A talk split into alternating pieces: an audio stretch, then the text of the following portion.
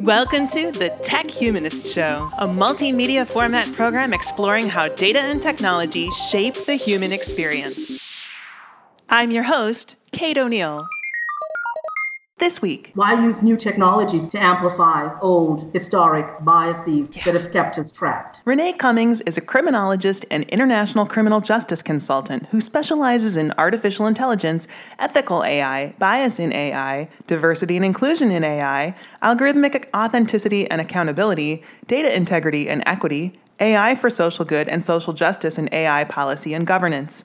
Foreseeing trends and anticipating disruptions, she's committed to diverse and inclusive AI strategy development, using AI to empower and transform communities and cultures, securing diverse and inclusive participation in the 4IR, helping companies navigate the AI landscape, and developing future AI leaders. A multicultural cross connector of multiple fields, evidently, as we can hear, and an innovative collaborator, her passion is forming connections and unifying people and technologies, enhancing quality of life and economic prosperity.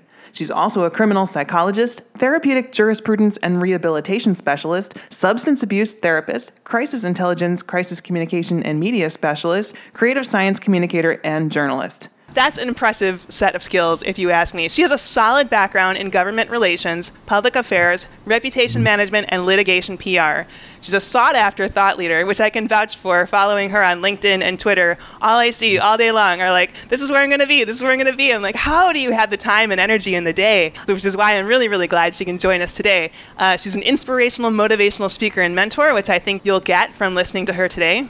And Ms. Cummings is also a Columbia University Community Scholar. So, with that, please help me welcome Renee Cummings. Renee, thank you so much for being here. Thank you so much for inviting me, Kate. It's certainly an honor and a pleasure to be with you. Oh my gosh. It's my honor. Thank you. So, Renee, after uh, reading that incredible list of accomplishments and distinctions, I also just noticed on LinkedIn earlier this week that you used to be a sportscaster. Is that right? that a, is true, a very long time ago. That's an amazing career trajectory. How did that happen?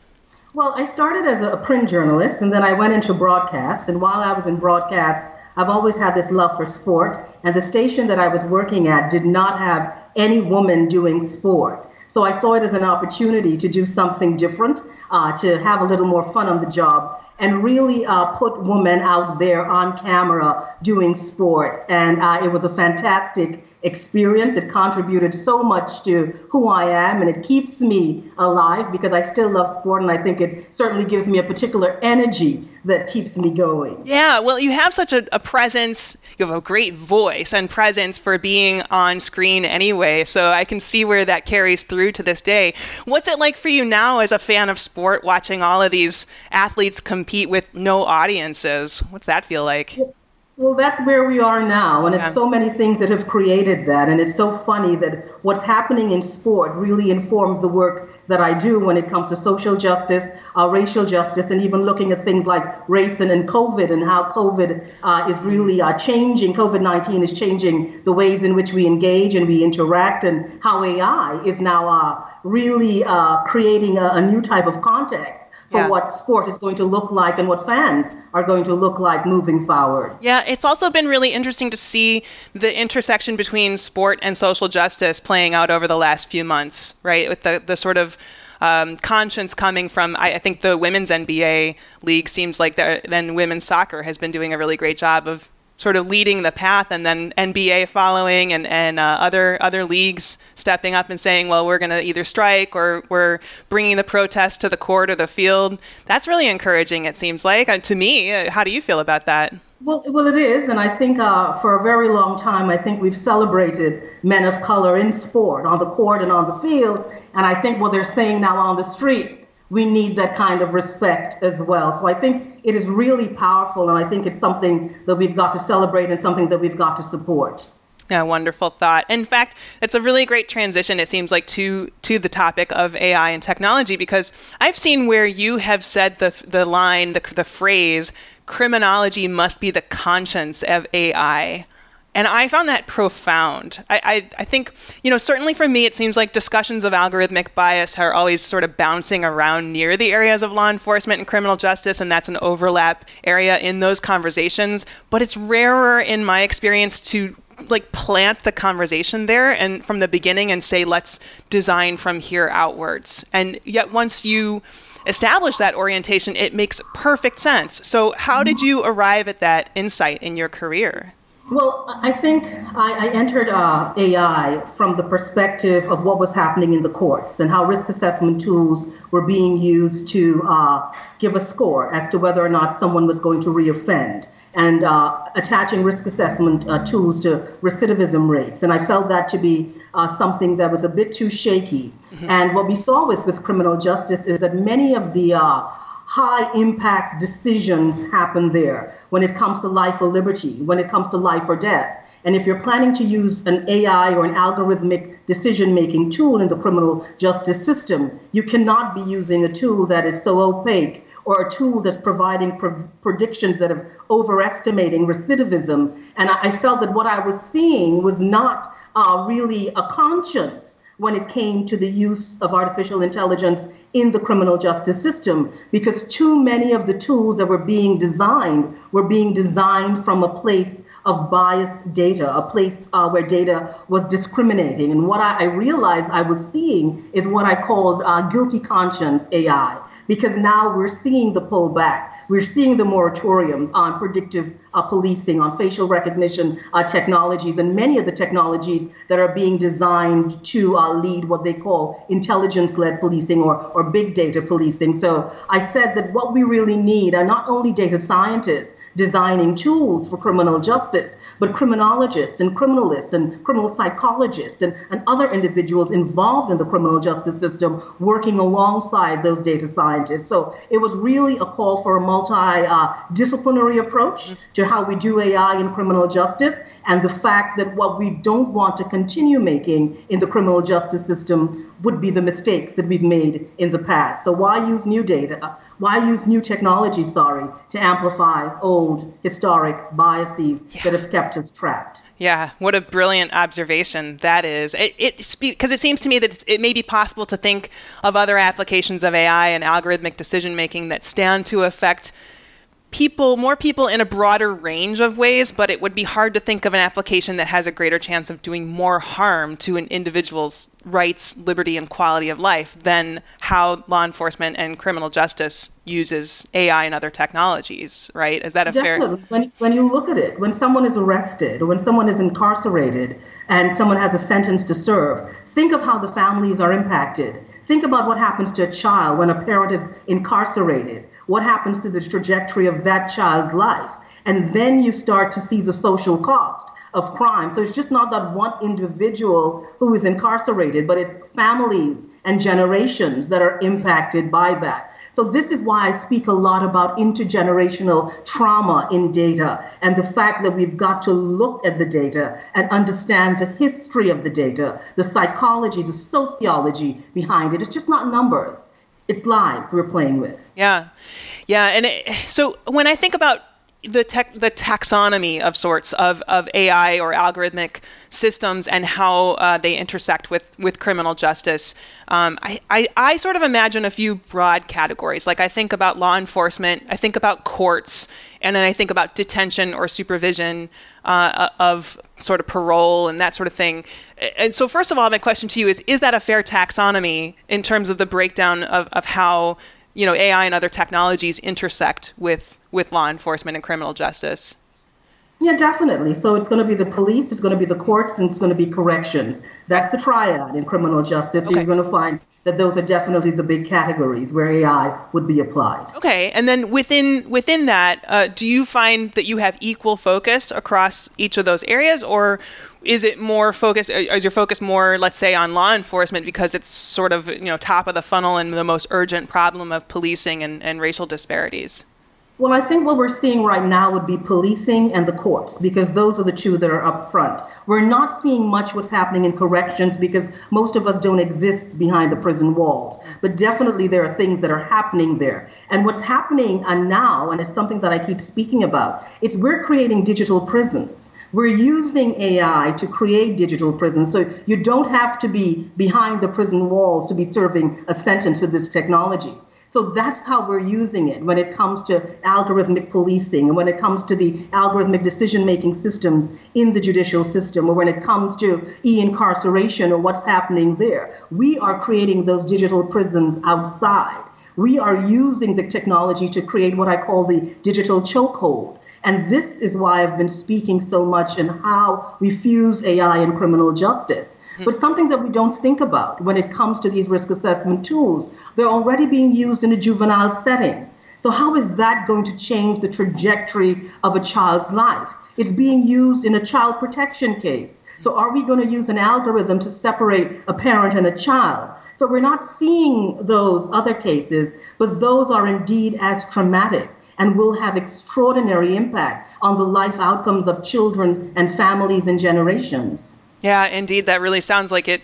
It's a very serious and urgent consideration. What are the problems at, at each of the other levels? So, in court systems, bias and prediction models and things like that. How are, how is AI entering into that that process or that part of the well, triad? What it's doing is, is, is probably frustrating due process particularly in the judicial system, and it's overestimating risk for black and brown people. So that is really a challenge given uh, the system itself.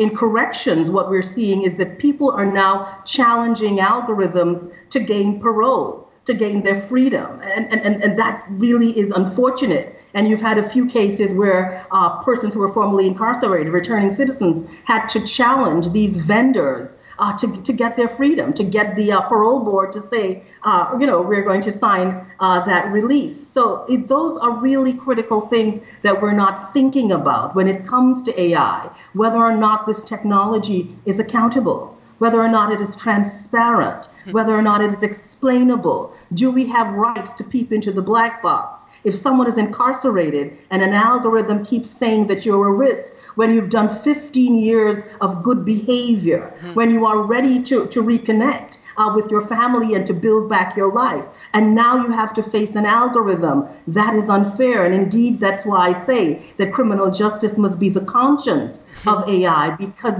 those are some big decisions. And we can't leave those life and liberty decisions to an algorithm. Yeah, or even, it seems like, or even to a set of you know software developers and designers who are uh, bringing their own biases into the design of those systems, right? So that is one of the ideas that seems like it needs to be exposed is that the data models, of course, is, and the biases that go into the data models themselves must be uncovered even before we can talk about the bias in the designs of algorithms in terms of logic and flow and you know rules and so on. So that is part of the discussion that happens i know within ai in a larger sense. How often is that part of the work that you're doing within these different pieces of the, the triad uh, in criminology well, it's, it's, it's the work that I'm doing now, and this is where my life is situated, really looking at data, mm-hmm. really trying to understand what are we doing with this data, and understanding that if people of color had trust issues with the criminal justice system before AI,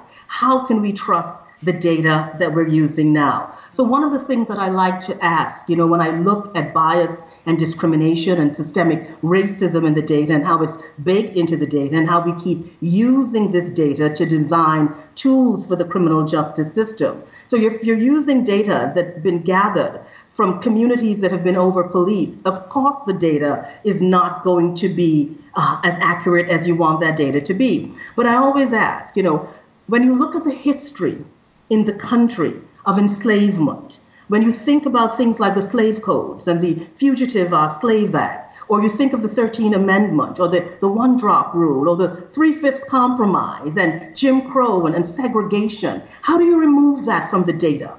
How do you take that history of systemic racism out of that data? And if that history is baked into your data sets, what are you going to produce with that?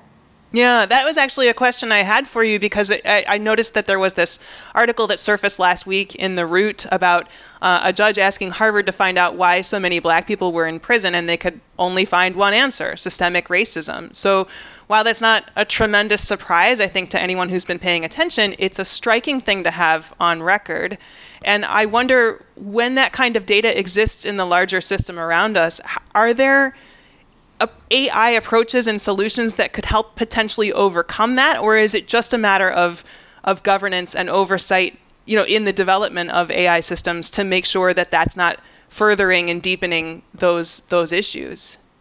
Well, I think there are many uh, companies right now, particularly at this moment, where systemic racism seems to be on the front burner. Uh, in, you know, in every conversation, there are many uh, designers who are presenting tools that are, are looking for risks. You know, detecting and, and monitoring and managing risks, and uh, they have bias and discrimination in there and, and racism. But it's bigger than that. You've got to go back to the subconscious. You've got to go back to the design consciousness You've got to go back to the millions of dollars companies have spent in implicit bias training that really have not bore any type of fruits. So you, have got to think about that. So it's going to take a combination of thinking. It's going to take a new type of consciousness that we've got to develop. It's going to take uh, a lot of due diligence at the design table. It's going to take vigilance because you've got to be constantly aware. And we all have biases, we all have prejudices. So we've got to be constantly aware of these things. But it also calls for diversity and equity and inclusion as a risk management strategy. It's not going to be perfect. Yeah, there's no way I was just going to say there's no way for people to to understand the diversity of experiences unless there's a diverse group of people at the table participating and, and building systems, right? I mean that makes sense to me. but diversity in itself just doesn't uh, create an AI system that's right. perfect. Right. But at least we will know that certain checks and balances have been applied at least we know that what we are producing, a certain or requisite level of due diligence has been applied. But I think uh, from being in this area right now where it comes to diversity, equity, inclusion in a digital space, I, I, keep asking myself, you know, what is it about diversity that intimidates? What is it about inclusion that breeds fear? Mm-hmm. What is it about equity that makes us so territorial and, and tribal? Because we are many years along, but we still seem to need a different kind of formula a different kind of engagement to get these things right. So you had a story I heard on one uh, interview, one discussion. You talked about a study that had been done at Stanford uh, can you? I, I, you seem like you know the study I'm talking about. Can you give us the, the lay of the land on that? Well, it was just a basic study that looked at implicit bias, and I think what the scholars were trying to do, and this is what they do now in law enforcement as well, uh, when they do this shoot, don't shoot uh, sort of simulation, uh, trying to introduce positive images of black men to see the kind of response that you're going to get. So maybe if you were to put the face of, of you know non-threatening uh, black men, maybe uh, Will Smith, I don't know, right? so they were putting friendlier faces, trying to see what the impact would be. And they realized that when they introduced these uh, friendly faces, handsome faces, uh, good looking, you know, young, agile men, young black men, the uh, perspective changed. But how long did it last? Hmm. And that is what they were saying. It lasted for a week, for two weeks, or three weeks, and then we fall back into our behavior because that's how the, the psyche works. And, and, and that's how uh, we work. Think about it like a diet. You know, sometimes you start a diet and it's working, and then we, we see a piece of chocolate cake or whatever it is that we like, and we slip right back into old behavior. So, this is why I'm saying it calls for a different kind of consciousness. It calls for an eternal kind of vigilance. It calls for that kind of due diligence. It calls for at the design table, you know, intellectual curiosity and intellectual confrontation uh, to ensure that those things are part of the risk management strategy. So it's it's just not only designing a risk culture or encouraging a risk culture in a, a tech organization, but it's about drilling down deeper into that and understanding that we've got to ask the tough questions, understanding that the answers are going to make us very uncomfortable. Mm-hmm. But it is in the uncomfortable answers, in that kind of conflict, that we can really build the systems that we need. Yeah, I feel very called out about the chocolate cake, though. I especially during COVID times, right? hey, so our friends at All Tech is Human have uh, piped in on YouTube and asked Is there a visual way we can better understand the concerns around the power of an algorithm to shape our society? And then they elaborated and said, for example, every news story runs with a pic like Terminator or Pepper or Sophia or Handshake with a Robot. What's the best way to represent what we're talking about here? Is there a metaphor? Is there a visual that, that you use or can think of? Well, actually, I usually speak about that. You know that that uh, robot stepping out of the sky or the two hands uh, they're going to touch. I think we've got to think about how do we rebrand that because so many people are using the technology right now, but they don't know that they are using it. So most people are still waiting for AI to come. AI is here. It is super powerful, super pervasive. And I think people have got to understand that this is something that can have an extraordinary impact on society. I am very passionate about the technology, but passionate about the ethical use of the technology, the responsible use of the technology. AI we can trust. So I think we've got to build images that look as though trust is at the center, that mm. look as though they can build public confidence. Because I think uh, to ensure AI maturity, we have got to ensure diversity, equity, and inclusion is part of that, or else we're going to have a technology that is very immature. So I think things that build confidence, things that build trust, and, and really things that show that each of us have the opportunity to use this technology to do things that are better. I love that because it's actually one of the recurring questions that I ask uh, guests from time to time is, you know, what what makes you most optimistic about when you when you think about tech and the future of human ex, uh, of experiences? Are there applications of tech that you get really excited about and that maybe even fill you with hope and the good that you that they can do? And I want to hear your answer, but I also wanted to note that it sounds like you you have already given at least an indication of you know, the idea that AI can help us lead, lead better lives, right? Like, what is it that, that makes you hopeful about that? Well, I am. It's, it's, an, it's a very powerful uh, suite of, of, of, technologies when you think of artificial intelligence, what it can do when it comes to communication and connectivity and connecting people who are apart. I mean, that's brilliant. What it could do in healthcare, it's absolutely amazing the kind of change that AI can make in healthcare. Just about every industry AI can have an extraordinary impact that could really uh, create a world post COVID that uh, you know can be much better than the world that we were in you know before. So I'm, I'm very passionate about it. I'm very passionate but i'm also passionate about doing it right. Not creating any harm with the technology. Inclusive innovation. Ethical technology. Those are the things that i'm passionate about about AI justice. And, and my uh, passion is about using AI to create justice at scale, using AI in positive ways in the criminal justice system. You know, I think what we're doing now with, with it just trying to catch criminals, you know, that, you know, it, it's, it's just the basic. Let's take it to the next level. So unimaginative. yeah.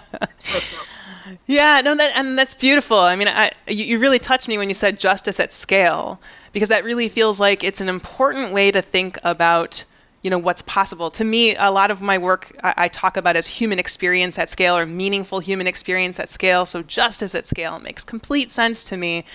And i, I think you know i would love to, to push you a little further on that. Like what does justice at scale look like in applications? Like, what what would we see if we saw AI and emerging technologies helping shape a world around us that had justice at scale?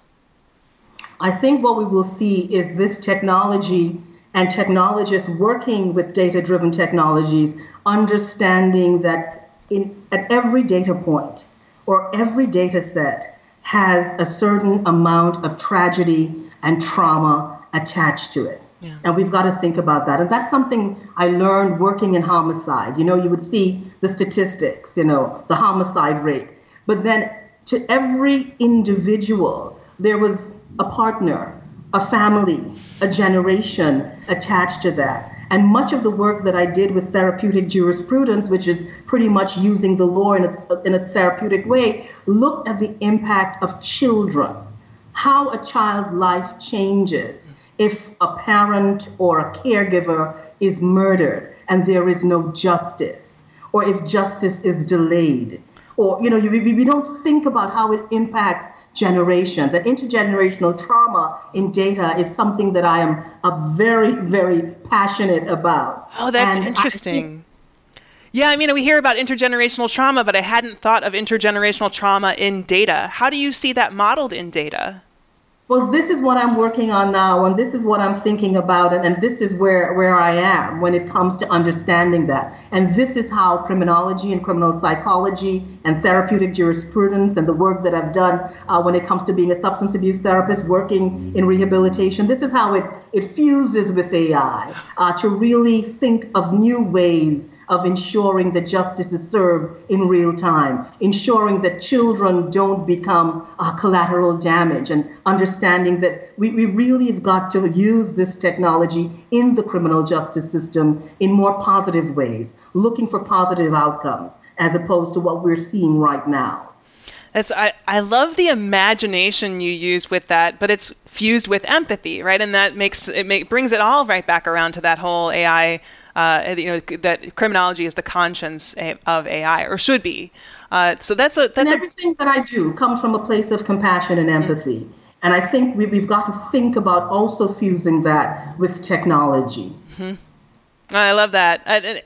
so I think too about you know, you talked about earlier about um, about surveillance and, and other deployments of, of what really are AI in some level. You're the CEO of Urban AI, right? Uh, so clearly, a lot of predictive policing is deployed through the mesh of city infrastructure and increasingly the, the promise of smart cities, quote unquote.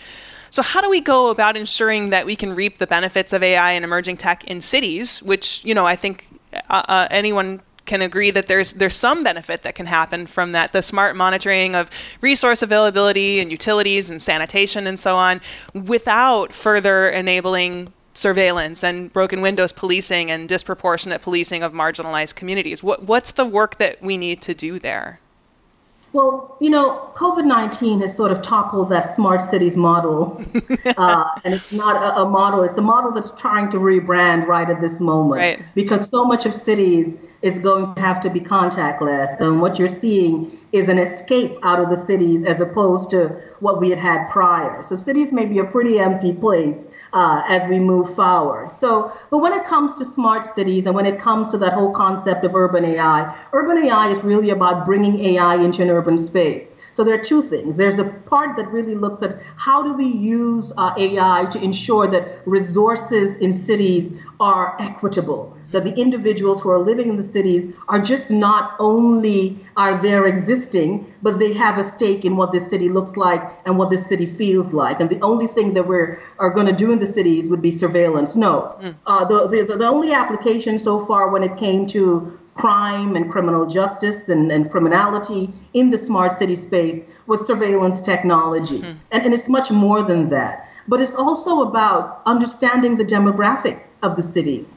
and understanding who lives in the cities and understanding that we've got to empower all people, all demographics. We've got to look because in our cities is where we find our disenfranchised, off, you know, underserved, under-resourced, disinvested, marginalized communities. Mm-hmm. So what the smart city model was doing was building a city within a city because it did not include those marginalized communities in their plans. And if you don't invite people to the party, what happens? It's not a very good party. I mean, yeah, that and, and that's a it's a really important observation. You and I are both in New York City, right? Uh, yeah, so we're both here in a big city uh, that is, as you say, a little emptied out uh, in the wake of COVID uh, or during COVID. I, I, don't like it when people are talking about COVID in the past tense. It's like it's still going on, people. No, it's still here, really present. right, right. Um, but but I love the idea of of thinking about the the more creative, imaginative ways that we can use AI and and bring that equity to different communities. One of the things that it seems like that calls to mind is there's you know the, of course the big uh, mo- movement right now for defunding and even maybe abolishing police in different communities, and then the the reinvestment into community policing or community, you know, management. Community-led policing. Okay, perfect. Community-led policing. Yeah. Community-led uh, policing. So I think. And, and, and I was going to say another community resources, right? Right, definitely. So I think what we need to see, and what I'm hoping to do with some of the uh, the uh, projects that I'm working on right now, is empowering. I think what AI also needs is, is, is more diverse stakeholder engagement. Mm-hmm. So so far we've been designing technologies that uh, re-victimize, re-marginalize communities. When you're thinking about the deployment of surveillance technologies into a disinvested community, uh, what we do need is to educate people in communities on these technologies that are being used against them. Uh, they need to understand the kind of digital force that's now being applied against them. And one of the things that I have been seeing when it comes to algorithmic policing would be uh, the digital subpoenas. Uh, they are doing things like, uh, you know, geofencing uh, warrants and geolocation warrants, and and we're creating what I call, you know, the digital handcuffs and the digital chokehold. We're doing all of these things with algorithm, but all of it is focused on marginalized communities, mm-hmm. disinvested communities, communities that are already culturally alienated, communities that need resources. So, what we need to use this technology to do is to really empower communities. Because what we've been doing uh, in these early stages of AI would be disempowering communities. Mm-hmm. And what we really need to do is democratize this technology so people in, in communities understand how their data could be weaponized against them. People need to understand the power of their data. Uh, this is why data advocacy is so important because data is a part of your civil rights. It's a part of your human rights. And most people are just not there yet uh, when it comes to understanding, as we would say, the social dilemma of data. So people have got to think about that but definitely more community led uh, policing, which means communities need to decide what type of resources are required in the communities. Because, I mean, I've been in, in policing for a very long time. It really doesn't make sense when a, a community is disenfranchised, when a family is already traumatized, where you have intergenerational trauma and free floating anger to apply law enforcement to that. That is not the solution that you're looking for. So, definitely community led uh, policing uh, strategies, as well as greater stakeholder engagement between communities and law enforcement in designing the kinds of strategies that are required.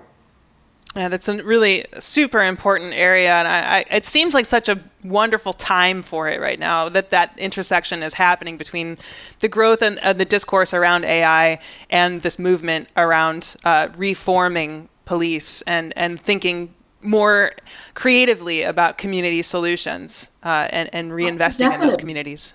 Uh, definitely, because it, it's about racial justice and it's about social justice. Mm-hmm. And it's really about policing rethinking itself. And every uh, change in policing has been attached to a social movement. So uh, when we think about uh, the war, when we think about Vietnam and how police had to change their strategies, uh, when we think about uh, the gay rights uh, liberation movement and that and Stonewall and how that impacted uh, law enforcement. And when you think about uh, the civil rights and, and, and, and, and the movement pre civil rights and how that impacted law enforcement, this is impacting law enforcement as well. So law enforcement also has to rebrand, yeah. has to rethink, reposition, and understand that, you know, you've got to, you have got to treat communities with dignity and respect. And I think we've got to bring that back into the question. I love that. That's so important.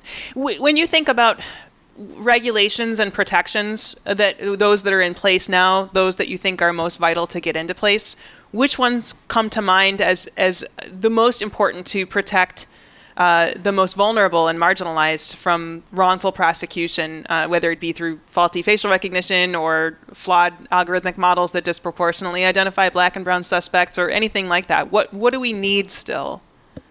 I think what we need at this stage is to do an audit and all the technologies that are out there when it comes to surveillance, uh, law enforcement, uh, how technologies are being used, because I don't think we have done that audit just yet.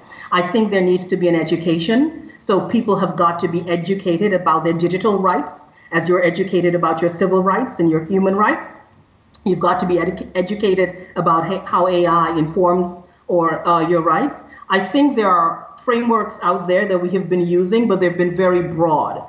So we have the uh, GD, uh, you know, the General uh, Data Protection. We have that. We have the California Consumer Privacy. We have the Illinois. We have there's several. You know, there's the algorithmic accountability. So there are all of these things that are out there, and there's so many. Every day it's a new framework. Hmm. Every day it's a new ethical framework that's being applied. But one of the things that I keep realizing from some of these frameworks is that uh, they lack. Uh, they mention diversity, equity, and inclusion but they all come from a very uh, Western huh. and Eurocentric perspective. Yeah. So when you look at the committees and you look at the groups and you look at the designers, uh, there's a total lack of diversity, equity, and inclusion. But they've become great slogans. You know, everybody's talking about it. But how do we operationalize this in real time? How do we make, make this change meaningful and sustainable? And, and how do we do things that speak to a particular kind of truth.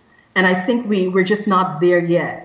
So uh, when it comes to what's out there, we have got to understand that many of the technologies, because so many of these technologies are being designed not in clandestine, but being designed uh, not in the open. You know, there's a lack of uh, many of them are not are done through public procurement, or many of them are being funded by private agencies, uh, private companies, our grants. So we really don't know what law enforcement or what the justice system or what the companies who are designing for them are coming up with. So this is why it's so critical for individuals to be educated on their digital rights and to, to build that kind of public understanding. It's only going to make the technology better.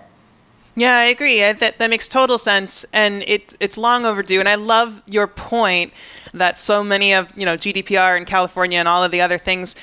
There, there is, you say, it is this kind of glancing blow at diversity. like, oh, let's include diversity in there, but it's not. And everybody's talking about it now. Yeah, yeah. Everybody's talking about it. It's not oriented from there. It's not saying, hey, let's make sure that this is a truly inclusive framework and start from there and then build out, then design out from there. Definitely. Yeah, so that that's beautiful. I, you know, a lot of your work seems to have to do, and even your your background includes uh, psychology and, and so on. So it, it seems to have to do with understanding sociology and neuroscience and, and so on. Uh, so with so much focus at the in the moment within companies and organizations on trying to improve diversity and inclusion and reduce biases. And you also made a, a reference a little while ago about how um, you know some of that bias training has been ineffective. What do you find about whether we can unlearn bias and privilege and even racism and, and, and what do we need to do to do that? What what's the emphasis that we need to, to put forward in in society for that? So it, it's not easy. No. It's certainly not going to be easy. It's like unlearning violence, and that's where I work. You know, really trying to uh, bring people back, people who are using violence, children who are using violence. Um, but it comes to exposure. And one of the things we say when it comes to violence is the greatest predictor of someone going to use violence in their adult life is early exposure to violence. Mm-hmm. So think about it when it comes to things like systemic racism. Mm-hmm. And it really goes back into the individual, the family, the mind. And I think what we've got to do again, uh, particularly when it comes to understanding that uh, a half day course in implicit bias or subconscious bias is not going to do it. It's not going to do it or just saying that I'm not racist or saying that I'm anti racist or just saying things. We've got to start to see action because now there's a lot of talk. There's a lot of talk in all these companies. Everybody wants to invest now in black excellence, and that's a great thing because there's a lot of black excellence to invest in. but what we really need to see are the systems mm-hmm. changing. Mm-hmm. We really need to see the organizations changing. We really need to see the country thinking in a different way as well. It's hard work, but I think we all can do it. I'm very optimistic. Good. I'm very optimistic. I think what we need is a little more imagination We've got to look at the imagination of the individuals who are designing and how implicit bias informs the subconscious imagination. Mm-hmm. And uh, I think there are ways in which we can really uh, deconstruct and, and rebuild. But I think, as I say, we've got to be bold enough to have those uncomfortable conversations, and we've got to be brave enough to create room at the table and invite people who don't look like us yeah. to sit discuss, build together. Make it a better party, as you say. right? I'm all for a better party.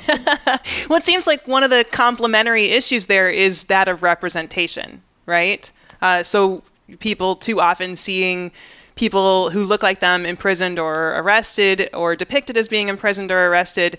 Uh, and it seems like that must do a number on people's psyches and identities. I would imagine. Well, it's, it's, it's more than that. You know, you know, everything is attached to history. And when you look at uh, some of the ads the advertisements uh, from the time just after uh, enslavement, em- emancipation, and the Fugitive uh, Slave Slave Act, and the kinds of ads that were created when an, an, uh, an African uh, American individual ran away from the plantation or decided, and you looked at the kinds of ads that were, were put out there. There are certain images that were created, certain stereotypes uh, of individuals that were created. So I think there's a stereotype sometimes in people's minds that when we see black or brown, we see criminal. And, and it really, a lot of people, for them, that changes, particularly if you have diverse experiences, particularly if you've traveled to other countries. I mean, I am originally from Trinidad and Tobago. So I come from a country that is very diverse, a country that's very cosmopolitan. In my own family, I'm a mixture of, of Afro Trinidadian and Asian Trinidadian. So I have a history of my family uh, having lives before in India as well as in Africa. So I come from a very diverse perspective, which makes me understand uh, the beauty. And, and I see beauty in all things. So I think we really need to embrace a more multicultural uh, perspective. And I, I always believe in honesty. And sometimes honesty hurts, mm-hmm. but you have to go through that process. You've got to go through that process. And this is why I'm saying empathy, compassion in AI. This is why I'm saying we've got to reimagine AI ethics. Some of it looks really good on paper. It sounds really exciting on paper. But what you're seeing at the companies, what you're seeing on the advisory boards, what you're seeing is not diversity, equity, and inclusion. So we, we've really, you know, let's start with a place of honesty and i think we can build from there. Yeah that's fair enough. It also seems like you know there's a, a wide range of places where representation can be improved right? Like uh, vr we talked about this in a recent episode. Uh, gaming i think I, I heard you talk about uh, games and, and the representation of you know the difference between the developers versus the consumers and players of those games. You had a great quote something about why can't a black man ri- or black boy ride a dragon? I think that was a well i read that. That was something that I actually read in in a magazine. I had quoted that, and, and it really was, you know, what about a black superhero? And, and you know, let's I mean, we, we saw, you know, a black superhero in the Black Panther. You know, you know, yeah. bless bless his soul, rest in peace, uh, Chadwick. But you know, what about when are we going to get some more of those? And, and really, it's about the imagination. And this is what I keep saying: what informs the imagination? Does implicit bias inform the imagination? So, if we're imagining, if we're using this great technology to design uh, something that is new, why do we keep replicating old stories, biased traditions, old ways of thinking and operating that we are using new technology to create? Yeah, and it seems like especially, you know, we, we have evidence now. I mean, Black Panther was such a highly grossing film, and uh, the Spider Verse movie did really really well. And there's been so many great examples of, you know, if you if you build it, they will come, right? Like we need to actually just acknowledge that there's a, mm-hmm. a market dying for it, and, and plenty of, of multicultural consumers will be out there.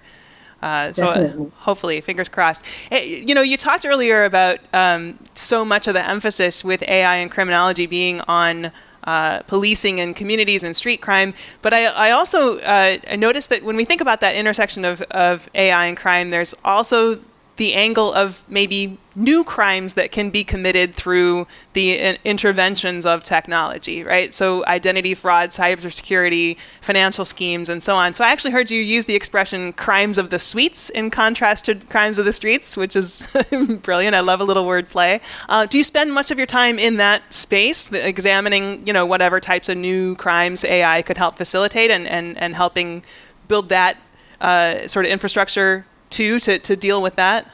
Well, actually, I've not been doing a lot of that right now, but it's something that I had done, you know, I've done in the past. Mm. So I do look at new crimes. It's something that I, am just doing on my own, looking at, at new crimes. But also, uh, I did a lot of work on investigating white collar crime and the uh, psychology of white collar crime and profiling white collar criminals. And, and this is why I'm saying that so many of the tools that are being designed are all focused on the street, mm-hmm. you know, the low hanging fruit. Uh, let's use the technology to, to really look at other spaces uh, where crimes are happening. And of course, you know, there's much work happening in cybersecurity and looking for uh, those bad actors. But there are other things that we can do uh, when it comes to using the technology and, and just not investing in repol- you know, in, in over policing communities that have been so traumatized by law enforcement in the past there's so much more money to be made from prosecuting those big big crimes anyway.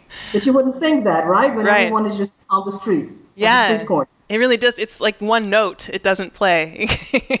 right now, it seems like also there's a with the release of the social dilemma, as you alluded to earlier. A lot of people are chattering about tech addiction and how we need to break our harmful relationships with social media. But I've also heard a, a number of compelling arguments from underrepresented communities about how important social media has been in offering access and reach and amplification to you know voices who might not have otherwise had a platform. So, do you have strong feelings about the healthiest framing here of the balance between those those sort of pulls and that dichotomy? Well, it's about balance. It's definitely about balance. But I think what we saw in particular when it came to the social dilemma would be a, different kind of a form of enslavement, digital enslavement. That's what that was presenting. But we also saw undue influence hmm. and manipulation and exploitation and grooming of, of, of children. Hmm. And, and that's a particular kind of abuse. So when you're looking at designing these ethical frameworks, you've got to really look at the impact of technology, that level of undue influence that technology has. But of course, it's very, I mean, social media is very powerful mm. uh, and it's done extremely uh, positive things. So in everything, it's about balance. It's about bringing the requisite kind of balance. And this is why I'm saying that um, it's about data sovereignty it's, it's, it's about that. And it's about data ownership as well. And as much as we have conversations about civil rights and about human rights, we've got to start to have conversations about digital rights. Data is a new language that we are using. Uh, most of us uh, you know, speak whatever the language of our, our, mother tongue, we speak that, but we're also speaking another language. Mm-hmm. And we've got to look at data and algorithms as a new language, and we've got to create the requisite uh, kind of literacy programs to empower people so they can understand what's going on with their data. Yeah, it's like in that metaphor, I guess, what you know, the language is being spoken all around us, and some of us have the privilege of understanding that language, but many, many people who are subject to the whims of that language do not speak that language, do not understand that language, and haven't had it explained to them. So that seems like a really important. It's a. I think what what all tech is human was asking for earlier with a, a sort of a visual. There's a there's a metaphor that seems like it's a really useful one. Um, yeah. So I also noticed a line in one of your bios that described what you do as using AI to save lives, which is a beautiful turn of phrase. Um, I wondered about the model that you conceive of or the framework in your mind as you think about that. I often refer to the United Nations Sustainable Development Goals as a model for what I think AI can align with in trying to create a better world. Do you use any different framework or taxonomy of the ways in which AI can be used to save lives?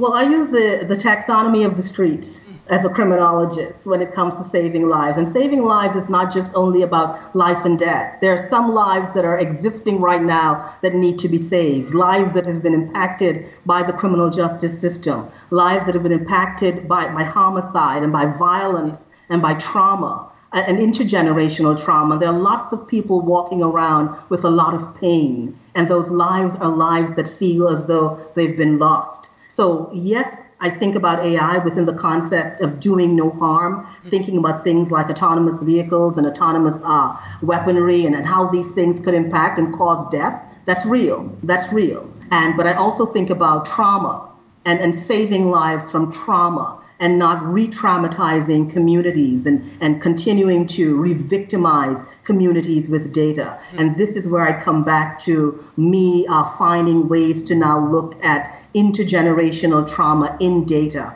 and how do we remove that trauma? How do we create a risk assessment tool that looks at that? And, and that's why it's so important. So, definitely using AI to save lives and really using AI to build better futures. Yeah, that gives me chills on the back of my head. That's such an it's such an imaginative uh, sort of combination of the idea of that intergenerational trauma and the idea of data and technology and trying to find, you know, what is a pattern that can be understood and how can we how can we manage this and, and pull this out and uh, that's it's brilliant i'm so i'm so impressed with you, you. so that's where i'm doing my work right now and that's where my mind is right now mm-hmm. one other question i have for you is when you think about what we could do in culture to stand a better chance of bringing about the best futures with technology rather than the worst futures. You know, everybody seems to love this kind of framing of dystopia versus utopia, and I think we're in alignment on the idea that it's it's not either or. It's kind of always both, and you you have to do the work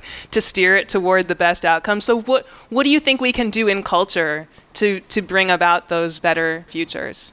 I think we've got to understand, uh, of course, uh, representation mm-hmm. uh, is critical. We've got to amplify our voices all voices need to, to be heard. I believe always in, in collective uh, responsibility and individual responsibility, but also it, it, it really calls for greater stakeholder engagement. And that's something that I've not been seeing with AI. I keep saying that AI speaks to AI. Mm-hmm. Data scientists speak to data scientists.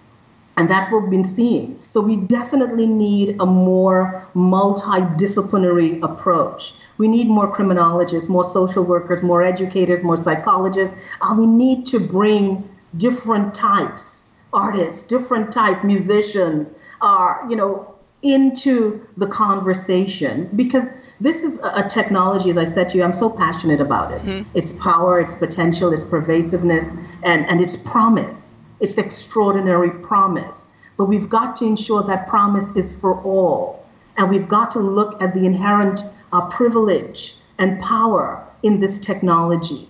And we've got to try to find more ways to do more stakeholder, diverse stakeholder engagement in AI. And we've got to bring more diverse voices in the technology. And I think because of the lack of diversity and inclusion, I think, you know, the imagination of, of AI is being cheated.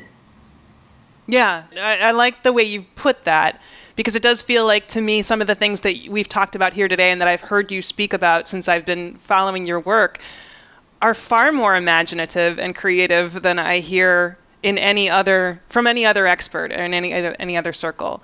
And I think it does probably stem from, you know, this re- reorientation. You saying criminology has to be the conscience of AI. And what I feel like you mean, and this may be uh, not correct, but uh, what I'm, I'm going to tell you what I hear is the idea that we need to really understand the humanity of those in the criminal justice system. Is that a fair way to characterize that? We, we've got to. We've got to. And how do they enter the criminal justice system?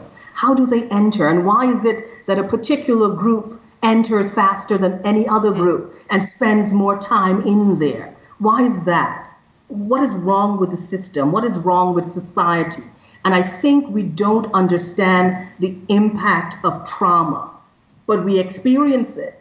We don't understand how it impacts a generation, how it impacts a generation, and how many people in a family become victims of that experience. And I think one of the things right? that we're seeing, mm-hmm. yes, when it comes to AI is that, you know, we, we think that somehow uh, criminal justice and persons who are incarcerated and persons with a propensity or proclivity to to do crime or people who've done crime before or people who have a criminal record or people who are known to the police somehow it makes them open season and it doesn't mm-hmm. it doesn't make them open season to create technologies to further traumatize or victimize or those communities. It doesn't. And I think we've got to think about that. We've got to think about that. And, and when we look at the criminal justice data, it's data that I've worked with for many years. How do you enter a, a gang database? How do you get into that? Mm. You could be in the community. You could be on the street. You could be at the street corner where there's arrest done. Uh, police, you know, there's sometimes th- there could be victimization included in that data, mistaken identity. Mm-hmm. How does a 10 year old or 11 year old end up in a gang database or the FBI database? I mean, we, have got to think about how we've been collecting criminal justice data. And if we're using that to design technology, what are we going to get?